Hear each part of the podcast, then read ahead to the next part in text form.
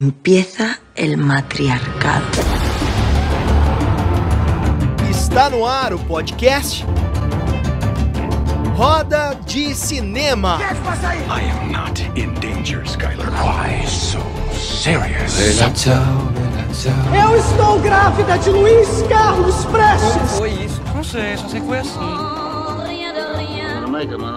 To poison and destroy my brother. Así fue Tadinho é o caralho, meu nome agora é Zé Pequeno, porra.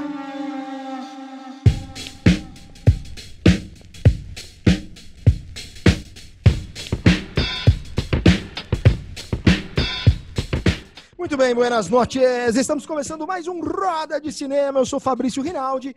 Hoje, dia 24 do 8, 24 de agosto, neste momento, 7 horas e 39 minutos da noite. Lembrando que estamos aqui diretamente da Google Podcasts, Spotify, Breaker, Overcast, Pocket Casts, Radio Public, Anchor e agora no YouTube. E este episódio, especificamente, a nossa querida Debinha não tá aqui, então, tirando o nosso convidado, que é uma pessoa extremamente maravilhosa, só tem gente feia. Eu e na bancada. Tô acompanhado de pessoas horrorosas, exceto o nosso convidado, que é uma pessoa incrível. Muito bem, muito bem. lembrando, lembrando que estamos no Catarse, porque nós temos um objetivo social de ajudar as pessoas eh, que são vítimas da situação econômica do nosso país, que é gerada em função do Covid e em função de um outro vírus que é um vírus que, que, que- que é um vírus que outros países não têm.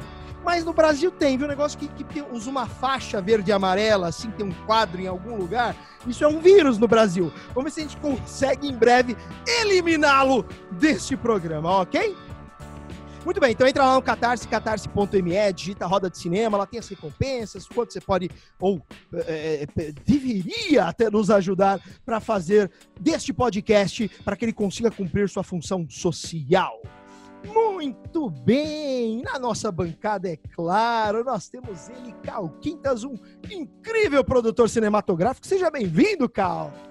Ah, boa noite, bom dia, boa tarde, oi, oi, oi pra todo mundo. Cara, assim, eu sou suspeito pra falar do convidado de Pois hoje. é, né, meu brother? Pois é. porra, amigo de longa data, já tive o prazer de coproduzir um longa dele e espero estar no próximo. Temos um projeto que tá rolando já e tudo. Ó, Vai ser uma delícia conversar com ele, cara, nesse podcast hoje. Muito bem, Cal, muito bem. Não, e as pessoas que estão assistindo a gente, estão vendo a gente tudo cobertinho. Pessoal, este foi o final de semana mais frio que eu vivi no Brasil, Cal. Você congelou também aí, meu velho? Brother, congelei. Pelo jeito, pelo jeito que o convidado tá vestido hoje, tá mais frio aqui do que em Buenos Aires, por incrível que pareça, né? Pois Aqui é, tá passando cara. calor. Ó, já temos spoilers!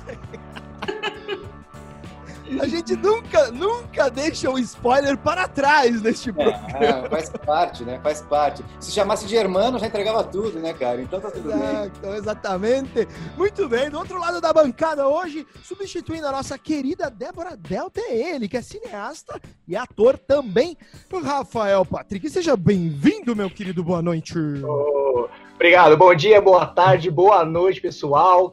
Nesse frio que eu trago hoje três meias no pé e duas calças. É um prazer estar aqui ansioso para esse bate-papo. E tá um Muito frio. bem, Muito bem. Não, eu tô com um cobertorzinho verde, aqueles de avião. Sabe quando você vai embora do avião e o cobertor sem querer vai com você? Eu não tenho medo de admitir. Quem nunca fez isso? Quem nunca, gente? Pelo amor de Deus. Quem nunca? Poxa, esse, esse eu achei tão bonitinho que eu falei, ah, gente, até pedi pra aeromoça. Eu falei, moça, eu posso? Ela falou, pode, pode. Sabe que ele vai, leva, vai, Leva. Enfim, vamos lá. Nascido em 1984 na cidade de Peço dos Libres, na fronteira de Brasil com Argentina, ou melhor, da Argentina com Brasil, é um dos novos nomes a surgir no cinema argentino recente. Formado em cinema pelo Instituto Nacional de Cine e Artes Audiovisuais, é especialista em desenho de imagem e som pela Universidade de Buenos Aires. Após trabalhar com publicidade e televisão, iniciou sua carreira como realizador cinematográfico com o curta Matias Jerônimo, de 2014, selecionado para o Festival Internacional de Cinema de Buenos Aires. Logo em seguida, este cidadão começou a trabalhar no seu longa de estreia, a coprodução Brasil e Argentina, ou Argentina-Brasil, Esteros, de 2016, que teve sua primeira exibição no Brasil durante a mostra competitiva latina do 44º Festival de Gramado. E acreditem, meus queridos, o longa de estreia deste cidadão já saiu premiado como melhor longa pelo júri popular. Estou falando dele. Por favor, receba as boas-vindas e as palmas da pós-produção. Papo Curoto! Buenas noches, querido! Buenas noches, obrigado pela apresentação. Eu não, não acredito nessa apresentação. É, parece um, um jogador de futebol, não? É o que eu falo, parece uma narração de rádio. Né? Tem que falar mais devagar, viu? Tem que falar mais devagar essa apresentação. Enfim, meu querido, seja muito bem-vindo, viu? Muito bom ter você aqui. Muito obrigado por aceitar o convite deste humilde podcast, viu? Obrigado, obrigado pelo convite.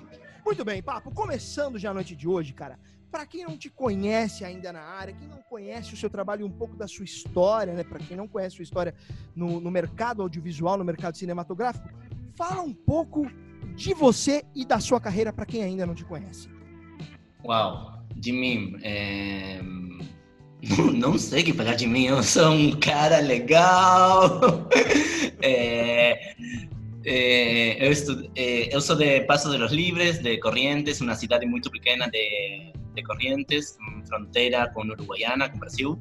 eu vim a Buenos Aires estudar e e Esteros é a minha primeira longa-metragem. Eu comecei trabalhando em publicidade, eu fugi da publicidade, eu odeio as publicidades. Tomara nunca mais tem eu que não trabalhar. vejo a hora de fugir das publicidades como ator, viu, meu velho? Não é, Rafa? Eu era, eu era produtor em publicidade. Tomara nunca mais tem que trabalhar em publicidade. Tomara. Por quê, velho? Por quê? Por quê? Por quê? O que, que você qual que era a tua bronca com a publicidade?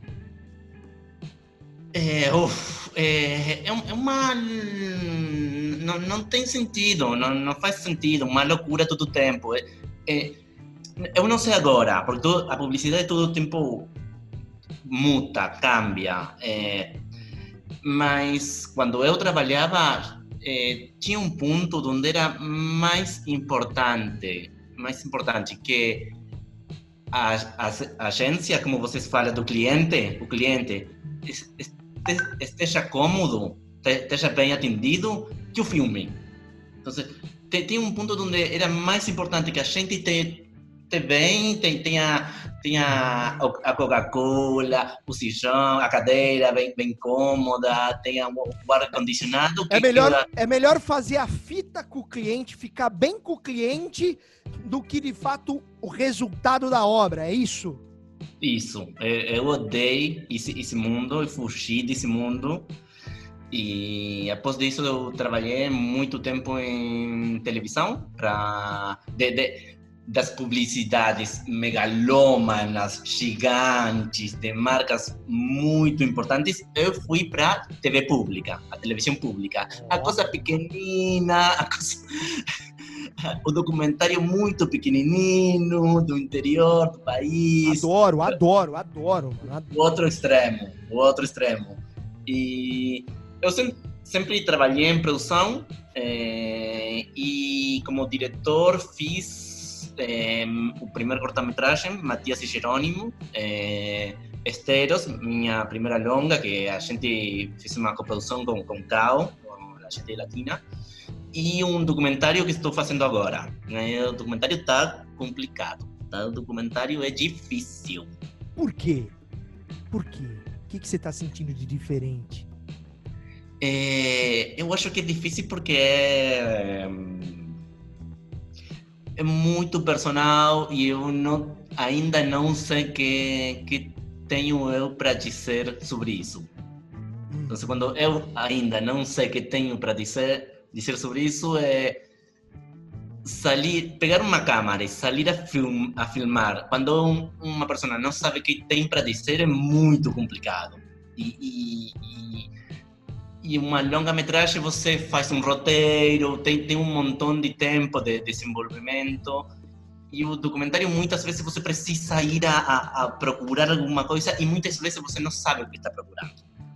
Então é muito mais é, para mim. Não, outra gente talvez eh, seja muito mais sencillo, não? Mas para mim o documentário é mais complicado que, que, a, que a longa de ficção. Sim. Cara, antes de passar pro, pro Cal e pro Rafa, me diz uma coisa, é, em que momento da, sua vida, como e por que você se conectou com a área de cinema e você decidiu trabalhar com essa área? É... De cinema em geral? É... Não sei. Audiovisual, audiovisual, audiovisual. Eu, eu comecei a estudar desenho de imagem e som em Buenos Aires sem saber que era cinema. eu, eu adorava, adorava os, eh, os cartoons, dibujos, dibujos animados e os comics, era muito fanático de, de, de dibujos animados. Não sei como você fala de dibujo animado. Desenho, de, desenho animado. De, de desenho animado, eu uh, até o dia de hoje eu, eu miro muito desenho animado e eu procurei alguma coisa que seja relacionado a isso. E, e estudando na universidade eu namorei da, da, da, da carreira da, da, da, cinema, mas eu cheguei sem saber que era isso. Que loucura, né, cara? A gente vai caindo nessa área, né? Quando a gente vê. É, eu, pelo menos, eu tenho um testemunho meu particular de que, cara, é paixão eu tava em outra área, eu fiz a transição, sabe? Eu escolhi e provoquei essa transição. Mas não estou aqui para falar de mim. Cal Quintas, vai lá, meu amigo. Papo, uh, eu noto na sua carreira que você tem uma tendência a, a, a ser muito internacionalizado. Uh, quando a gente fez Esteros, obviamente, foi uma coprodução Argentina, Brasil e tudo. Só que o, o próprio desenvolvimento do Steros você fez fora do país também, uh, com Premierias Laser e tal. E no teu segundo filme também, né? O Leoncinho, você ganhou o prêmio de desenvolvimento no Ibermédia e foi desenvolver isso em Madrid. Aliás, com supervisão de um brasileiro e tudo que você queria que você contasse um pouquinho disso pra gente. Mas a pergunta é, além dessa, né, de você contar essa tua vivência lá, lá no Ibermédia e quem foi o teu instrutor lá para esse uh, roteiro e tudo, você acha que os teus filmes eles tratam de assuntos universais? O Esteros, por exemplo, ele foi vendido para vários países, né, cara? Você acredita isso? É, é, é uma, é uma mirada que você tem de querer fazer suas histórias para elas quebrarem fronteira mesmo? Sim, com, Estero foi, foi um caso.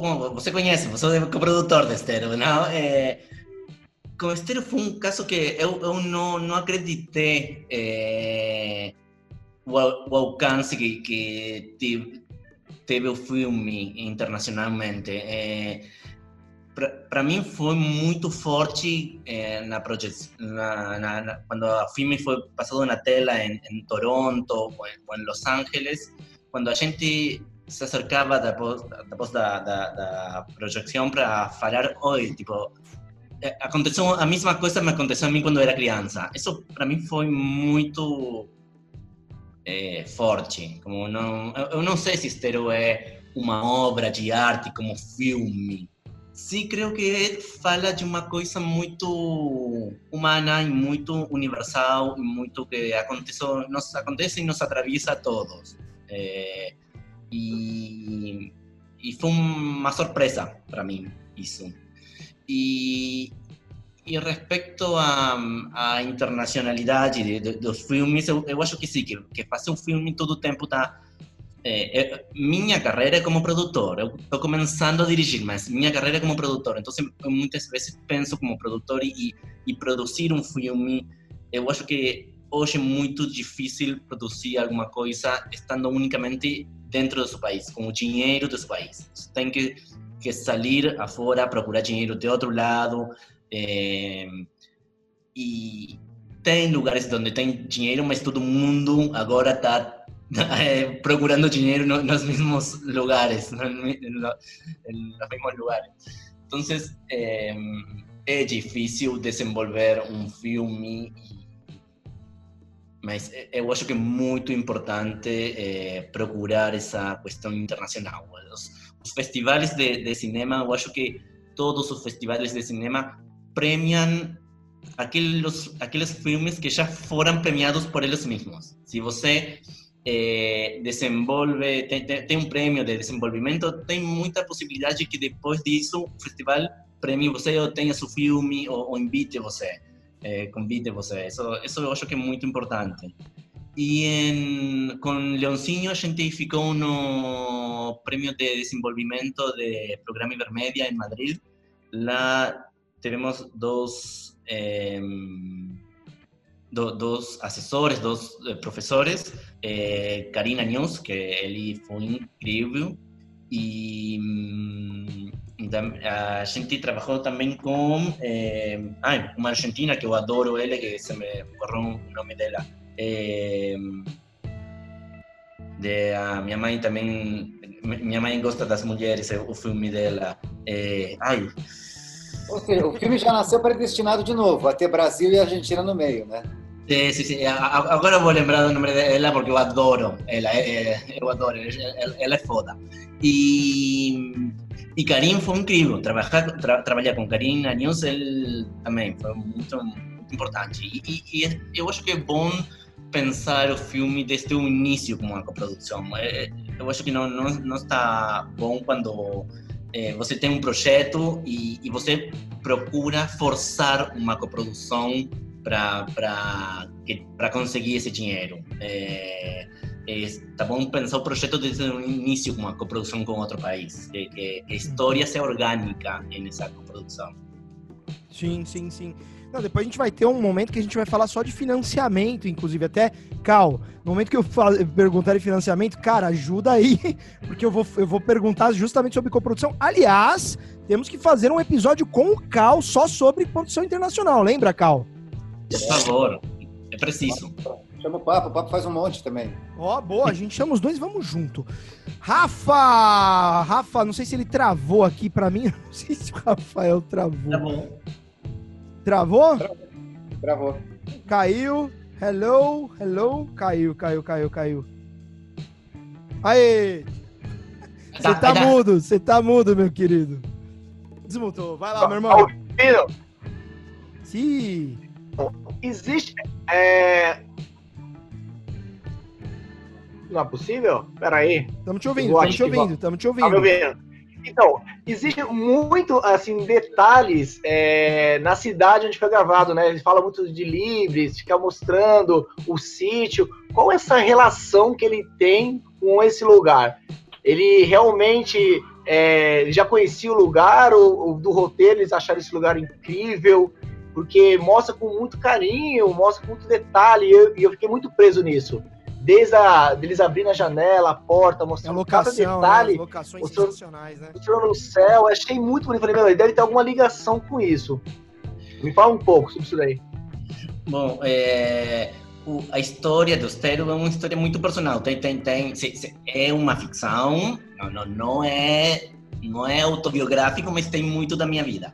E os lugares onde a gente filmou são lugares que são muito cercanos para mim. São é, a casa do campo, é a casa onde eu passei na minha infância.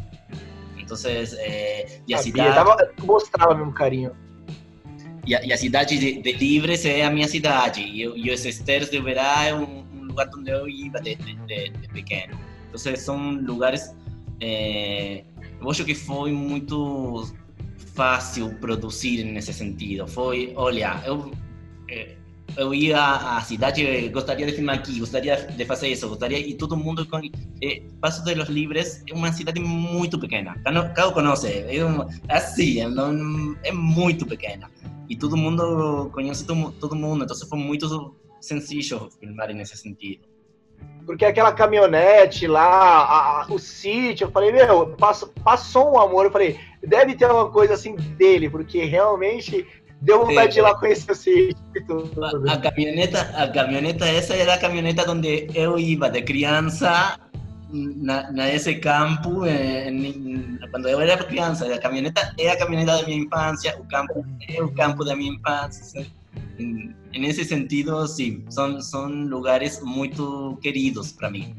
E tem uma curiosidade, eu preciso falar disso aqui. A Renata Calmon, que é a atriz principal do filme, que é brasileira e tudo, ela estava no hotel em Passo de Los Libres e os pais do Papo moram em Passo de Los Libres e tal. E ela foi visitar o Papo uma tarde lá. Ela gostou tanto da casa dele que ela veio procurar a produção e falou: Olha, eu não quero mais ficar no hotel. Será que vocês não descolam para mim um quartinho na casa dos pais do Papo? E ela foi para lá e ficou lá até o final da filmagem. Ficou na casa Olha, dos pais do cara. Papo lá, cara. E barateou a produção. O produtor executivo deve ter adorado. Opa!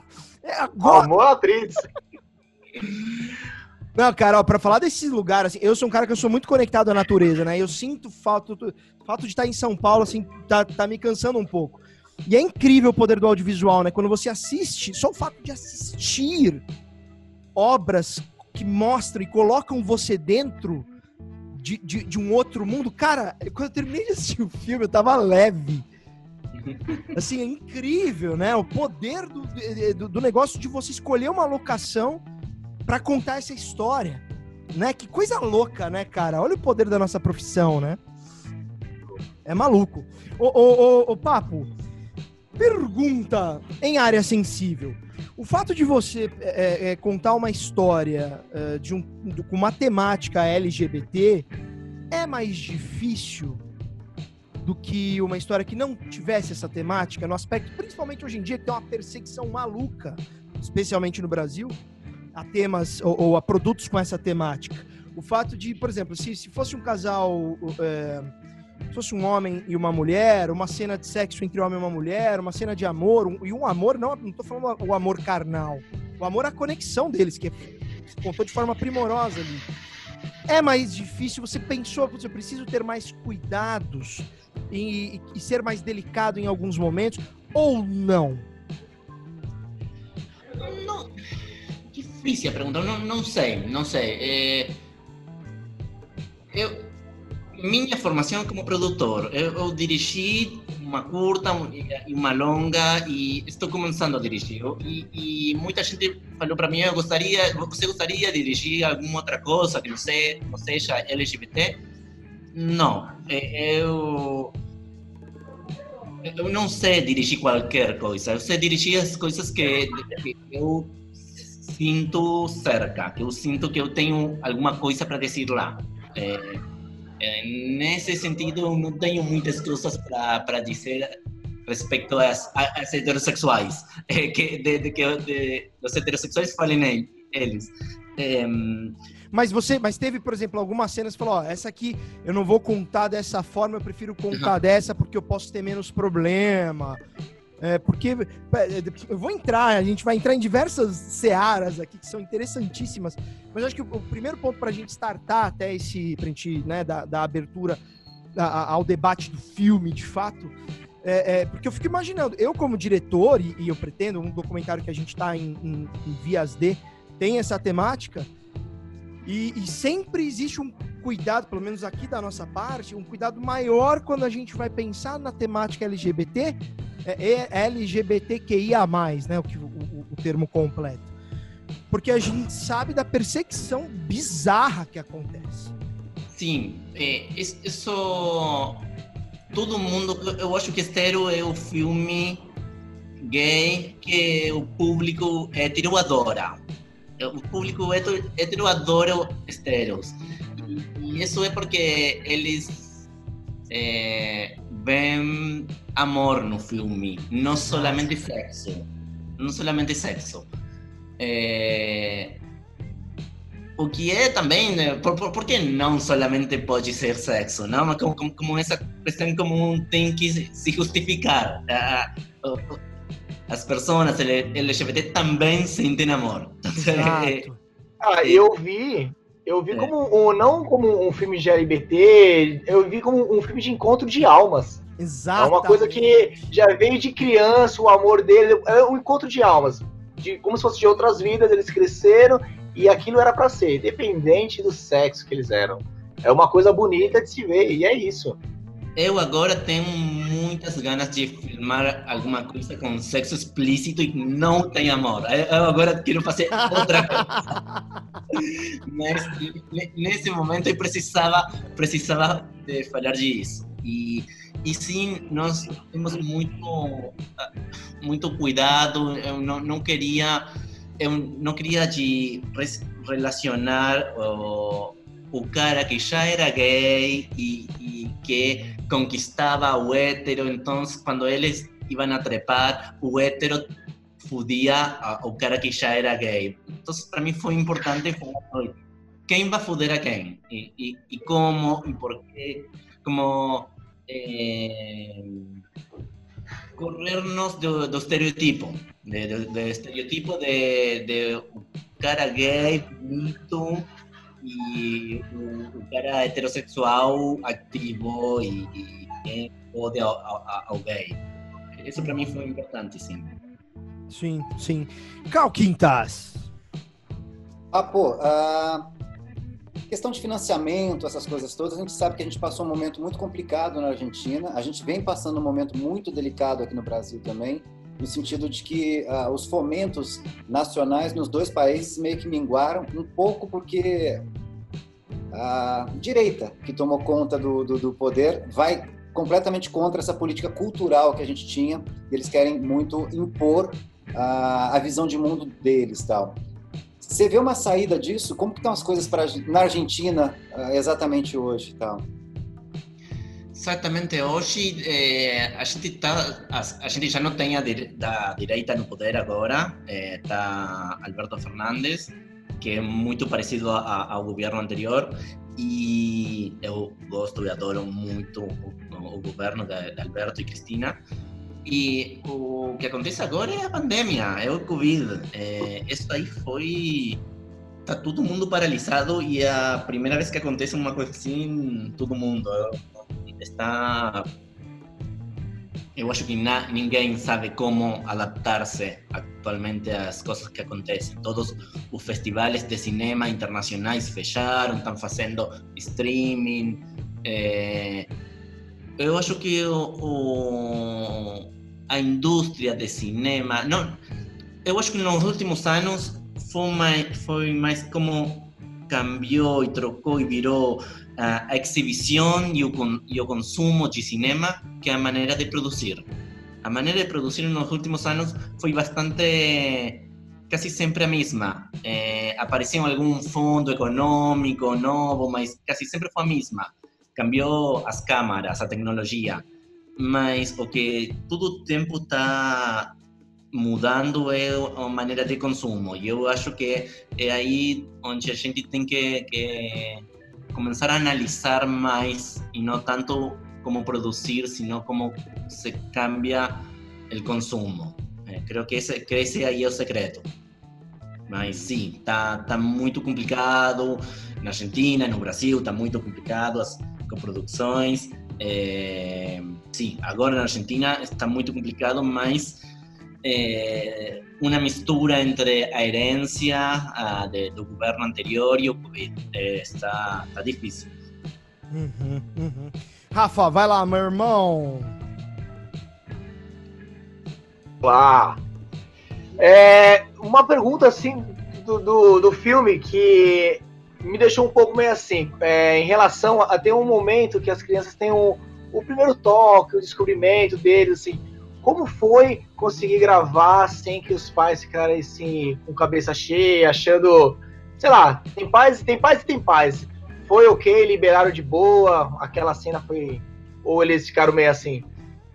É, tem paz e tem paz. Um, o pai, de, o ator que era de, de Matias, é, é, a gente falou com ele e mostrou o roteiro para ele e, e, ele disse tudo bom e deu, o roteiro para o filho e o filho, o garoto, é, leu, leu todo, todo, o roteiro e outro pai, do ator que era de Jerônimo, eh, era a mãe, não era o pai,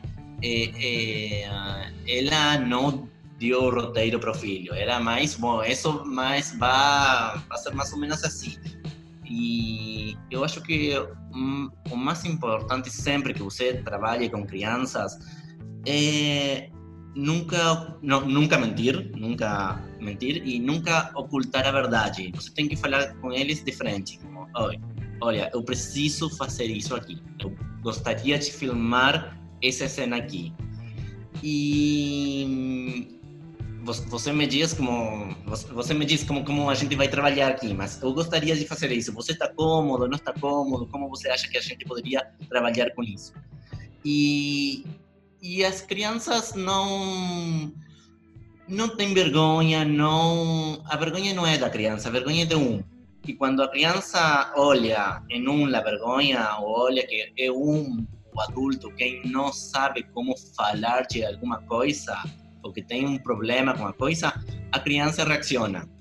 Se você tem problema com isso, eu tenho problema com isso. Não? Uma coisa que eu aprendi, eu não posso pedir a uma criança que faça ou que fale de alguma coisa que eu não sei falar ou não, não estou disposto a fazer eu. Isso, isso é Mas a, as, os atores no cast já se conheciam porque eles tinham um sincronismo muito bom. Eles passaram um bom tempo juntos, já eram amigos ou conheceram lá no, no, no não, cast? Eles, eles não se conheciam. É, o ator que, que fiz de Jerônimo, ele era mais de. Ele jogava futebol, era mais de. É, ele que é viado, de, de, tem, tem uns parceiros. Mientras que o ator de, de, que fiz de magia, não, ele era muito mais tranquilo e mais compreensivo. E o maior trabalho que a gente fez com eles, é, a gente na, na pré-produção começou a fazer que eles compartam tempo juntos. Vamos ao campo, vamos a, a passear, muito tempo juntos. E o maior trabalho que a gente fez foi que eles aprenderam a, a se olhar no olho do outro cada vez mais perto. Mais perto, mais perto, até ficar nosso com nosso. E que eles estejam cômodos assim, que não, não tenham vergonha, não, não, se, não, não faça carcalhada, que, que eles estejam bem assim. E, e que não tenha pudor, não, que, que estejam cômodos. E isso foi o secreto de que eles po possam estar a essa distância, muito perto do, do outro, sim, e que esteja tudo bem.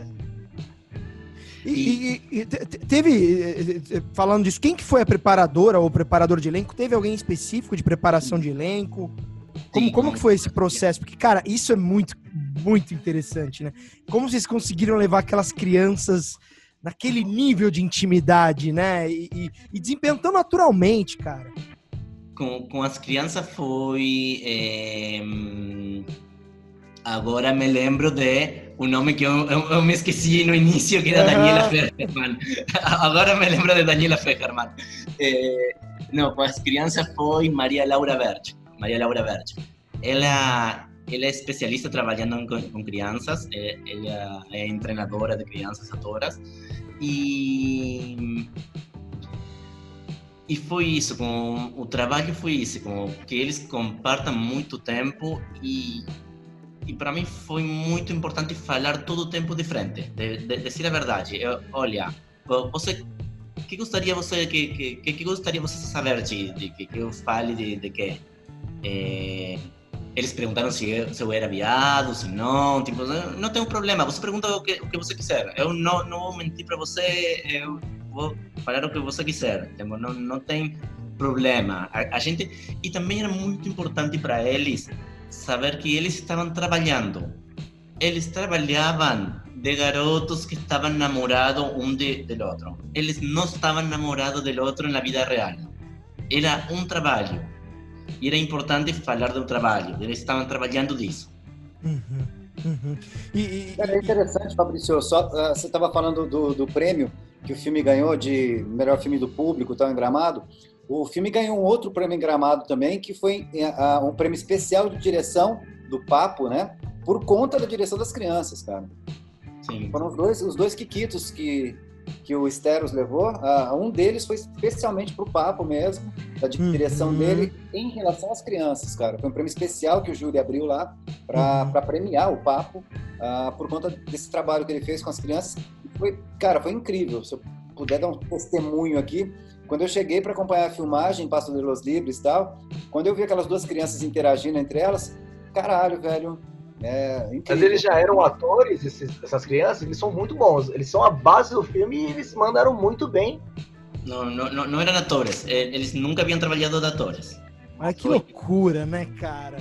Nasceu naturalmente. Né? Não, não, porque eu vou te falar uma coisa, assim, essa questão da, da atuação das crianças, do relacionamento delas no filme, isso me fez refletir tanta coisa na vida, né, que em que momento desperta a sexualidade da, da, da, da, da pessoa e como ela desperta. E um negócio que eu nunca tinha parado para pensar, eu, na minha condição de hétero, em que momento e como desperta a sexualidade de um garoto que é homossexual.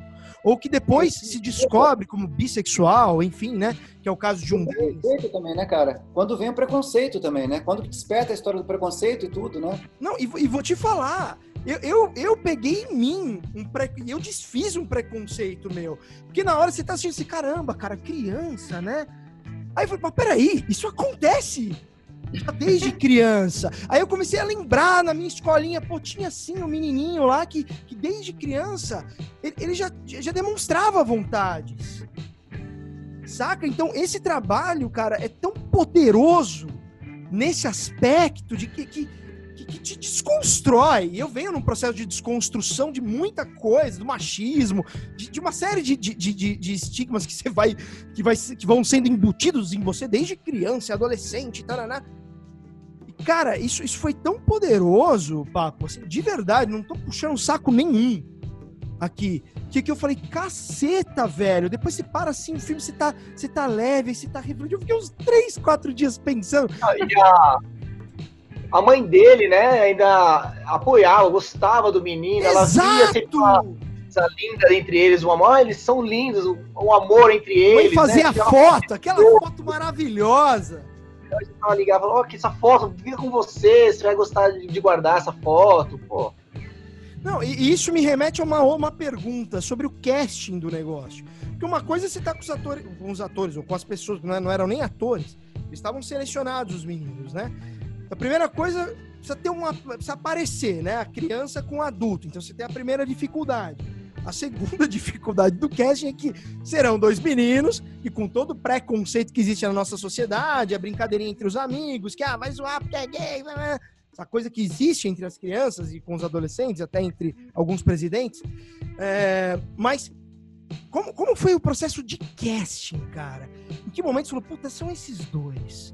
O que, que teve? Eu, eu, eu, fico imaginando, eu não sei como eu faria esse, esse processo. Como foi o momento do cast? É, com, com os adultos. É... Com as crianças, mas com as crianças. Depois com os adultos ah. também. Mas... Ah, com, com as crianças é, foi muito complicado conseguir os parecidos. É, tinha, para, para mim era muito importante que eles sejam de, de livres por os tonos das voices, da, que, que não, não seja garotos de Buenos Aires fa, pretendendo falar como se fossem de, de, de. Eh, e por o relacionamento com, com ambiente, com a natureza. Para mim era importante isso, que, que eles não tenham problema de se tirar a, a uma laguna ou alguma coisa desse. Esse esses foram os seus dois primeiros critérios. Sim. Olha que interessante, cara. Eu não sabia que tinha diferença do sotaque da, da, da cidade pra, pro grande centro, isso ali. Eu não, não Pra gente, como a gente é ignorante, como eu sou ignorante, né? A gente imagina, porque no Brasil você tem diversas coisas, por que no outro país não vai ter? Então tem essa diferença dentro da Argentina, não é só o, o espanhol ou o castelhano, sei lá como é que é. E, e é, foi muito complicado conseguir o garoto que era parecido a, a o garoto que fiz de Jerônimo. É, ele foi muito complicado. E foi a única opção. Era é, tem que ser ele ou tem que ser ele? É, isso, isso foi. E para o garoto que fiz de, de Matias, nós tínhamos dos, duas opções, mas de Jerônimo foi a única. Foi, tem que ser ele. Olha que foda, né? Que responsabilidade do preparador de elenco nesse momento, né? Tem que fazer render, né? E putz, como rendeu, né, cara? E, e dos adultos foi um casting é, primeiro para conseguir ele é, o primeiro que, que, apareceu foi o ator que fiz de Matias é, é Nacho Ignacio Rogers e e não aparecia o garoto de, que fiz de Jerônimo. E a gente começou a procurar em casting viejos e Esteban Masturini, que foi o ator que de Jerônimo, ele havia feito um casting para, para Matias. E como Matias não havia funcionado, a gente ligou para ele para fazer de Jerônimo. E eu sempre conto isso. Eles tiveram. A primeira vez que ficaram juntos foi. São eles são eles. Ele, eu acho que, que, que Esteban Masturini, o ator que fiz de, de Jerônimo, tem uma mirada muito dulce, muito, muito amorosa. E, e entre eles é, fizeram uma linda conexão no, no momento do casting. Muito hum. bonito. Antes da gente mudar para a parte de financiamento e voltar, só quero só, só fazer uma pergunta com relação à estrutura do roteiro, né? Porque é, é, é, não sei nem se foi uma escolha consciente, de repente pode não ter sido, e tá tudo bem também. Mas você, é, é você misturou, cara, de uma forma, mais uma vez, muito interessante, as formas clássicas minimalistas e a anti-estrutura. juntou ali uma que é uma loucura. Que eu vou assistir e falei, caralho, agora ele foi pro minimalista. Agora ele tá no clássico, tentando, mas não, pum, vai vem uma estrutura. Isso foi consciente? Como é que foi não. isso? não, não foi consciente. Que Você, foda, né? É, foi a primeira vez que eu dirigi. Eu fiz o que eu pude. Foi, foi, foi intuitivo, então. É, é, essa, essa montagem foi intuitiva? É, a montagem? É, porque é, é a... Fala, desculpa, perdão. Não, não, a, a, montagem tem, teve muito tempo de trabalho de montagem e com Luz Lopes Mañé, que ela é editora, e, e, a verdade é que tanto na montagem como, como no filme todo, é, foi um filme que eu acho que de todo mundo que trabalhou no filme, eu era o que menos experiência tinha em filmagem. Uhum, uhum. É, eu é, trabalhei muito e, e, descansei muito com, com, o diretor de fotografia, com o Eric Lisondo. Ele, ele é foda mesmo. Agora nós somos muito amigos. E, e com a editora também, com Luz. É, ela é uma editora que eu adoro, eu adorei trabalhar com ela a, a verdade é que, em um princípio, é, a gente na Argentina é, fez uma coprodução com. Com. Ai, com, com, os caras de Mulata. É, é uma coprodução com eles. E a, através de Mulata a gente chegou a cabo. E Mulata nos apresentou. E como uma condição de Mulata foi: oi, a editora é ela. Tá. Tá. Não queria. mas você, mas você trabalhou junto com ela, porque via de regra, não via de regra, depende do mercado. Estados Unidos não acontece muito isso. Mas em, em, em mercados onde você tem um produto mais. Não é bem. Mais, mais caseiro, vamos assim dizer. Que não é de uma puta de uma indústria funcionando. É, um diretor, ele, via de regra, ele participa junto da montagem. Ele fala, putz, e se isso aqui fosse para cá? Você chegou a participar da montagem junto? Sim, ao princípio eu não queria trabalhar com, com luz porque era como uma imposição de, de, de da outra empresa e eu, te, eu adorei trabalhar com ela, eu adorei. É, trabalhar com ela foi incrível. E, e, a gente trabalhou junto todos os dias. Tipo, eu, que o momento também, para mim, é um, um momento da montagem é um momento meio incômodo para o diretor, porque o, o diretor... Eu adoro, eu adoro, amor, adoro, eu sou o diretor chato da montagem. O diretor dirige todo o tempo, mas na sala de montagem você está ficando assim, eu não sei o que você está fazendo, é como... Eh, eu gostaria de minutinho, ele, ela faz, faz, faz, e você fica silêncio, olhando. Não, eh, no processo de montagem, ao menos para mim foi. Eu aprendi, aprendi muito no processo de montagem. Aprendi de como se filma, de, de, de todas as, as coisas que não tinha que ter feito, aprendi. Teve alguma coisa que você se arrependeu de não ter feito e uma que você se arrependeu de ter feito? É, sim, um montão montão de coisas, um montão. Dá, é... consegue lembrar de um exemplo de algo que você falou, putz, isso eu poderia ter não, colocado, eu acho não que é, as, as primeiras, a, a, primeira semana de filmagem, que são as primeiras cenas do, do filme, quando ele, é, a, vai à casa da, da prima e eles estão chegando na cidade. Eu não gosto como quedaram. Eu gosto mais como foi quedando todo o resto do filme. Entendi. E foram as primeiras cenas que a gente filmou, e são as primeiras cenas que oh, eu acho que a câmera deveria ir aqui. E eu acho que é um filme que funciona muito mais nos exteriores, no campo, nos estéreos, no, na, na, fazenda, tudo isso que na cidade. Eu a cidade muitas vezes não, não gosto como, como, como quedou. Uhum. É, isso. Entendi, entendi. Cal Quintas, vai lá, meu querido. Aí já pode ir para streaming, financiamento. É, Vamos embora. Papo, a gente tá com, aqui não é assim. Obviamente. É engraçado, mas parece que a Argentina agora está tá, tá funcionando como um espelho de futurologia para o Brasil, né? Vocês estavam com um, um, governo federal aí extremamente radical, direitista e tudo, que estava fudendo a cultura. Ah, vocês passaram por isso agora, né? E a gente tá, e o Brasil está acontecendo isso exatamente nesse momento. Espero que a gente passe por isso também, como vocês passaram. Não deixar para trás essa história, cara.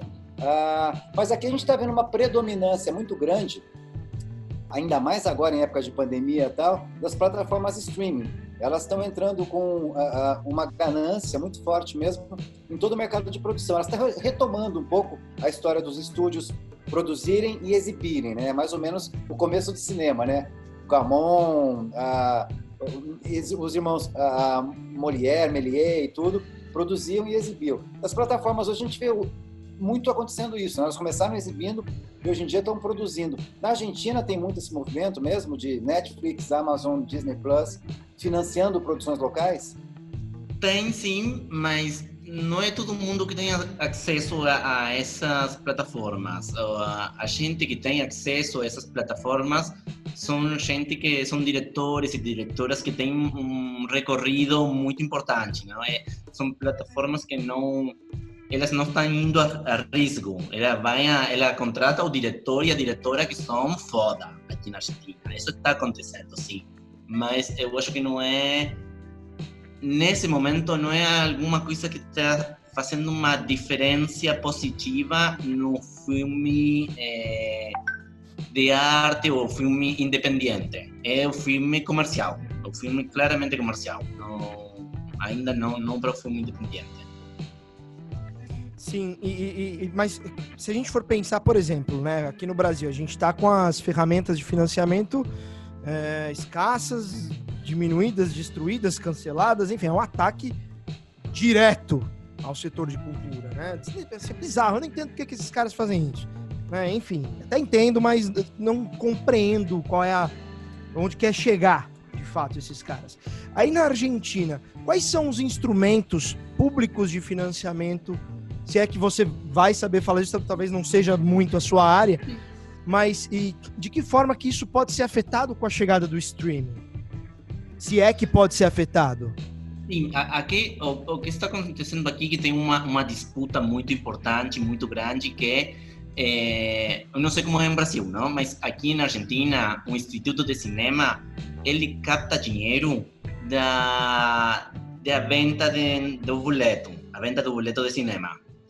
E ainda as plataformas de streaming não estão aportando dinheiro, mas agora tem uma luta para fazer uma nova lei, uma nova lei de cinema, de cinema para que as plataformas de streaming aportem dinheiro. A, a, agora o maior dinheiro está vindo da, do boleto de cinema e das publicidades na TV, na TV paga. É, e essa discussão, essa, briga se as plataformas streaming têm ou não que, que aportar dinheiro ao Instituto de Cinema para a produção, está acontecendo agora. Ela ainda não começou forte, mas todo mundo está falando disso. E isso é muito importante que aconteça, é porque o futuro é streaming, né? já já está demonstrado isso, não? que todo mundo está fazendo streaming e o streaming tem que aportar no financiamento, tem que poder invertir no financiamento de, de cinema de cada país onde a plataforma vai estar, onde a plataforma de streaming está tá indo lá. Ah, tem que entrar no jogo, né, cara? Faz parte do jogo, tem que entrar no jogo. Agora, o segredo é como misturar isso com, a, com o negócio público. A gente tinha isso na pauta, aí, enfim, né? Ah, meu pai! Isso está acontecendo aqui também, cara. Isso está acontecendo no mundo inteiro, na verdade, né? No Brasil também. Aqui, uh, para te contar, Papo, uh, também, mas o principal dinheiro aqui do Brasil vem das empresas de telefonia por conta da exploração da banda larga, né? Que todo mundo consome vídeo hoje, streaming, através de banda larga tal. Então, elas que fazem um aporte, na verdade é muito pequeno, é coisa de meio por cento do faturamento delas. É nada. E é o principal aporte que a gente tem hoje. E da, aí depois vem os aportes de TV a cabo, essas coisas todas que são obrigadas a, a veicular a produção independente brasileira. E a gente também aqui, nesse momento, está a mesma discussão, está em consulta pública, inclusive, a questão de como cobrar alguma coisa das empresas uh, de plataforma, né, de streaming e tal. Que é o que está acontecendo na Europa também, enfim, nos países onde a gente depende desse tipo de recurso e que é justo, né, hum. que, se, que, que, se faça isso, né.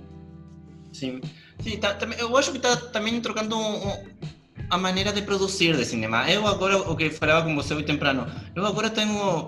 A gente está tá, tá, tá fechada por, por Covid, mas eu agora tenho muitas ganas de sair a filmar com uma câmera, uma pessoa e sem dinheiro e, e uma história de sexo explícito, isso sim. mas. mas é, tem muitos modos de produção. O modo de produção não sempre é o modo de produção de, de grande, de, de estúdio e de, de, de negócio. Tem outras alternativas. E eu acho que cada, cada alternativa tem, tem cada, cada filme tem sua alternativa e tem seu, seu modo de, de produção. Uhum.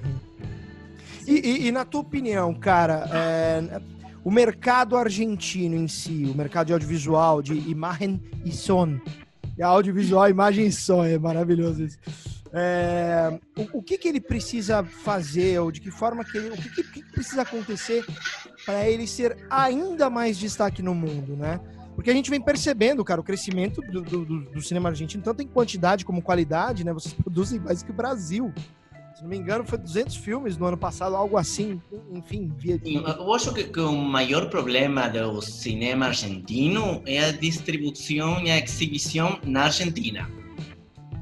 É, a Argentina tem muitos cinemas fechados e, e os cinemas que tem são todos é, todas cadenas, pertenecem a, cinemas de Estados Unidos, ¿no? então tem muito problema de, de distribuição e exibição na Argentina. Entonces, eh, muitas. Bom, aconteceu com a Esther.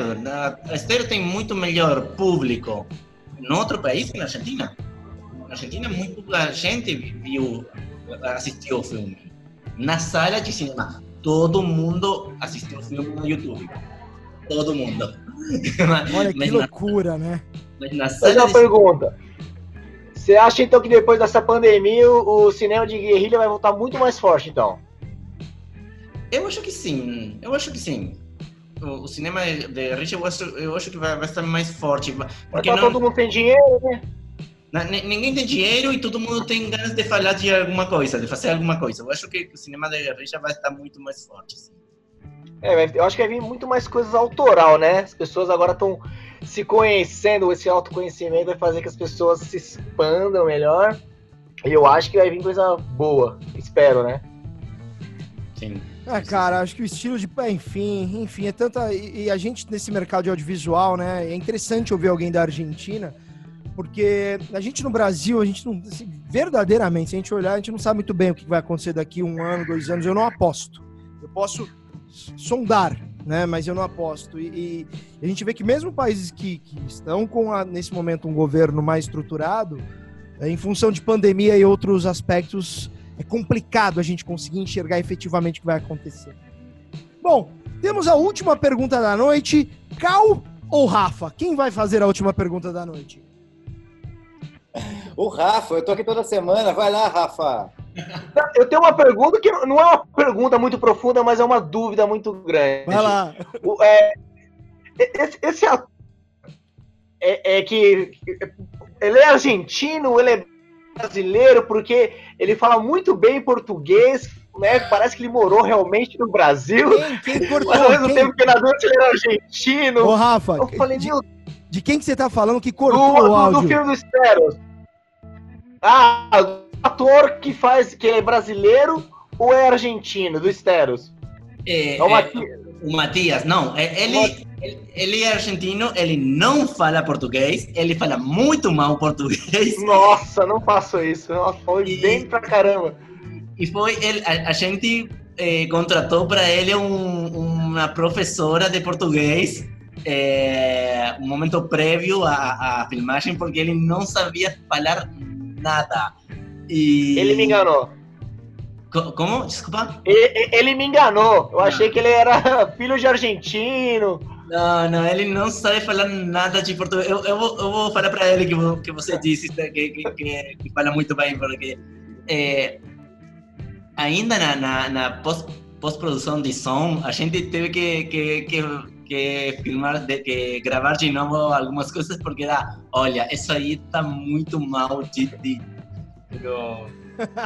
Engraçado o que, o que você disse. Ele não fala nada de português.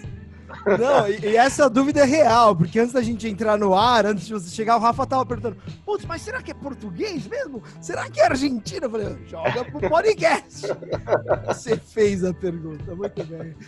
Vamos então ao nosso quadro Curtinhas do Convidado. Curtinhas do convidado. Muito bem, muito bem. Vamos ao quadro final, curtinhas do convidado. Gente, entrou um negócio no meu olho. Desculpe vocês que estão assistindo aqui. É um negócio que não sai. Sei, tem uma pedra no meu olho aqui. Papo, você está preparado para o quadro final deste programa? Eu acho que sim. É, né? Né, ó, o Papo, como ele é argentino, né? A gente vai fazer as perguntas do- do mercado brasileiro. A gente mandou a pauta com essas perguntas. Então, ele teve acesso às perguntas previamente, né? Então, talvez, porque muita. Por que, que eu tô falando isso, Papo? Muitas pessoas a gente pergunta, a pessoa fica pensando, pensando. O pessoal vai achar estranho, vai falar, ah, mas ele tinha na ponta da língua? É por isso, pessoal. A gente deu, uma, a gente deu um truque, né, Papo? Não, eu adoro o cinema brasileiro. Eu adoro. Sei que foi, eu adoro. Muito bem, então se prepare então para responder essas perguntas. Vamos lá. Três filmes brasileiros favoritos. Eh, eu assisti recentemente eh, Quebramar, de Chris. É um documentário, Quebramar, de Chris eh, Lira.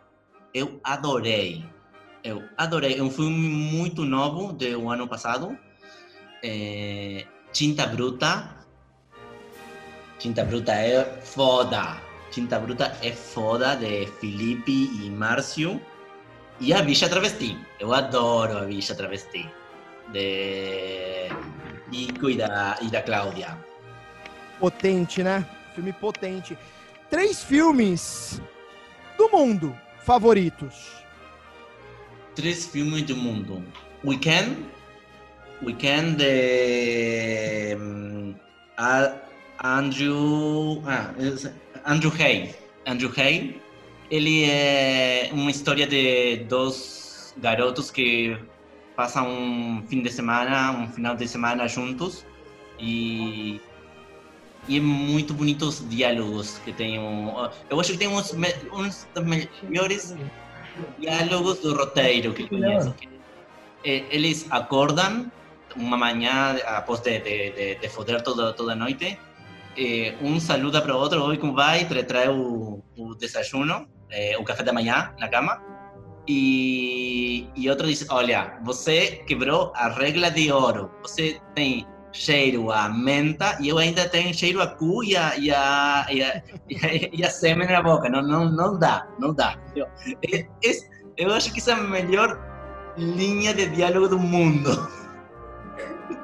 É? Weekend é uma delas. Tomboy, Tomboy, eu adorei Tomboy. É uma história, você, não sei se você assistiu, uma história de, um, de uma criança que está fazendo uma, transi, uma transição de, de gênero, aí ela, ela identifica com um gênero e, e é de outro. É estadunidense esse filme ou é europeu? Que... estadunidense. Eu acho que. Não, não sei se estadunidense ou Canadá, não me lembro. Mas é, é muito bonito. E como uma criança, incrível como, como atua essa criança. Uhum. E. Weekend Tomboy. É, um, um, clássico. Clássico. É, ah, Tomboy é francês, na verdade. É? Tomboy é francês. Um, um bom francês? É, tá na, aqui no Brasil, pelo menos, estava na Netflix, pelo menos. Ah, tá... pode, pode ser francês, pode ser, né? Pode ser, pode ser francês. É, um, e um terceiro filme internacional é, clássico, um Breakpoint, daqueles caras de Keanu Reeves quando era jovem e fazia surf. Eu adoro esse. E, e, três séries favoritas agora? Três séries. É, um, River, tá na Netflix. Viver. É, River, River. River. River. Não entendi, não entendi. River. River. River. Ah, tá, tá. É de, essa é inglesa, inglesa, de Inglaterra. Uma das coisas mais tristes e mais bonitas que eu assisti ultimamente. Adorei. Mas é pra chorar. Uhum. Muito bonito. River, é, Munheca Russa. Foda. Foda. Adorei, Munheca Russa. E. E Please Like Me. Eu adoro Please Like Me. E, e, essas séries, elas estão as três na Netflix? Não? Sim. As três estão na, na, Netflix agora, sim. Boa. Please Like Me é da Austrália. É, e Muñeca Russa é Estados Unidos, muito, muito conhecida. E River é inglesa, é incrível. Boa, boa, boa. É, três países com as melhores produções. Normalmente você gosta de, de produções de quais países? Eleja três. Eu adoro cinema brasileiro e isso não é porque eu esteja aqui falando com vocês, mas eu adoro cinema Tá suspeito isso, tá suspeito. é... Japão, Japão, eu adoro cinema japonês. E eu acho México. Eu gosto muito do cinema mexicano. Boa, Sim. boa, boa. Você vai agora dar uma dica ao nosso telespectador. Você vai dizer o seguinte: desligue esse podcast e assista o que, que ele deve assistir. Oh, desligue esse podcast e assista é, um documentário de, de Salles. Algum documentário de Salles. De Santiago, eu adoro Santiago. Eu acho que esse aí é um bom documentário e consegue muito fácil no, no YouTube. Boa! Boa, muito bem, é. este foi o nosso Curtinhas do Convidado. Curtinhas do Convidado. Está acabando, está acabando, estamos indo para os segundos finais, Calquintas. As suas considerações finais neste programa. Caralho, bicho, eu passei o programa inteiro conversando com amigos, com o papo, amigo argentino, tomando vinho ainda Acaba logo a pandemia, vamos viajar. Pelo amor de Deus! Pelo amor de Deus! Por favor. Eu não sei se o Rafa, que ele tá caindo toda hora. Rafa, vai Tô aqui. Suas palavras finais. quero agradecer inenarravelmente a participação, uma aula de cinema, adorei. Foi muito bom estar com você, brincar com vocês. Muito obrigado e até a próxima, se não cair. Não, o Cal, ele tava falando alguma coisa. Eu achei que ele tinha encerrado. O que, que você estava falando, Cal? Eu te interrompi. Era isso só. Era de matar a saudade do papo, enfim. Ah, Esse tá. papo com o papo passa a ser ao vivo. É isso, cara. Boa. Ah, e, e, a, gente, calma aí, papo, já vou passar para você. A gente tem um, para finalizar, Cal, que filme você indica pro pessoal assistir essa semana? Filme ou série? Putz grila, cara. Putz grila. Eu não falei ainda aqui do Peak Blinders, cara. Peak Blinders eu tô assistindo, tô amarradaço, amarradaço, assim. Acho muito, muito bonito. Muito, muito hum. bacana. Super bonito, super bonito. Boa. Rafa, você, um filme ou uma. não sei se o Rafa tá ainda, que tá travando toda hora. Eu tô aqui, tô aqui. Um filme ou uma série pra, pra alguém assistir essa semana? Cara, um filme. Ah, eu não sei se vocês vão conseguir achar esse, esse filme é, que é O Milagre de Anne Sullivan. Quem tiver acesso a esse filme, pelo amor de Deus, assistam, vocês vão chorar horrores. O Milagre de Anne Sullivan. Muito bem. Tem mais um. Peraí, peraí. Ah, eu, falo, eu falo de série, quero falar de filme também. Ah, eu sou um homem difícil. Que é fantástico, Onde? fantástico. Onde? fantástico. Onde vê? Netflix, Netflix também. O cara, ah, ele bate a cabeça num poste e ele acorda num mundo onde ah, o feminismo e o machismo são invertidos. Então é um mundo onde as mulheres dominam tudo e os caras são subjugados. É uma coisa absurda de engraçada que faz a gente pensar muito, cara. Muito, muito. Eu, é que vi, eu já vi. Como é que Eu, chama? nesse processo de desconstrução do meu machismo, esse foi um dos filmes que mais me deu chute no saco, cara. Eu vou assistir hoje. Como é que chama? Eu, sou um homem difícil. Eu sou um homem difícil. Sim. Muito bem, muito bem. Papo, suas considerações finais, meu querido. Bom, eu adorei o convite, eu adorei estar aqui com o Cal. A gente já vai ter tempo de ir dançar. É, a gente gosta muito de ir dançar com o Cal. E muito obrigado, adorei falar com vocês. Muito bem, meu velho. Ó, eu gostaria de indicar para as pessoas reassistirem a trilogia do Poderoso Chefão.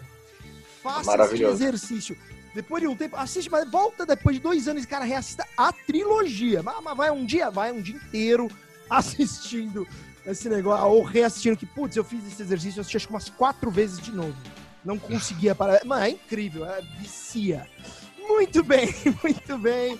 Papo, obrigado. Cal, obrigado. Rafa, obrigado. Um forte Obrigado. abraço a todos vocês. Este foi o Roda de Cinema. Lembrando, acessem o nosso Instagram, arroba Roda de Cinema, o nosso YouTube. Ouçam a gente em todas as plataformas: Pocket Casts, Radio Public, Anchor, Overcast, Breaker, Spotify e Google Podcasts. E agora também no YouTube, ainda sem muita divulgação, mas no YouTube. Eu sou o Fabrício Rinaldi. Um forte abraço, um beijo, outro e fui! Até a próxima!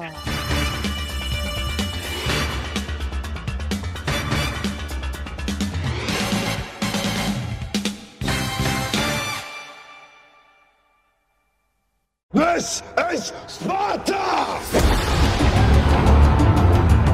E este foi o podcast Roda de Cinema. I am not in danger, Skylar. Why so serious? I see dead Eu estou grávida de Luiz Carlos Prestes! I am the danger. foi isso? Não sei, só sei que foi assim. Tadinho caralho, meu nome agora é Zé Pequeno, porra.